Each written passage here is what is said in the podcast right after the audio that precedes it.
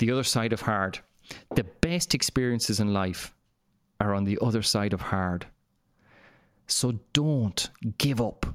Make an excuse for why not to try one more time. Complain so much that you are that person everyone finds a pain to be around. Or don't doubt yourself. Don't give others who are trying to do something you don't understand a hard time. And most of all, don't lose faith. And remember, at our lowest points, things can happen that some would call miracles. Like magic can happen. I can't explain it, but I've seen it again and again.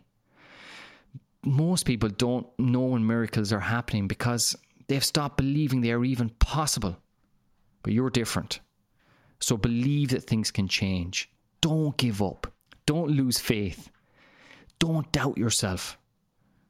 Because when life knocks you down, just know that you have it inside you to get back up again and again and again.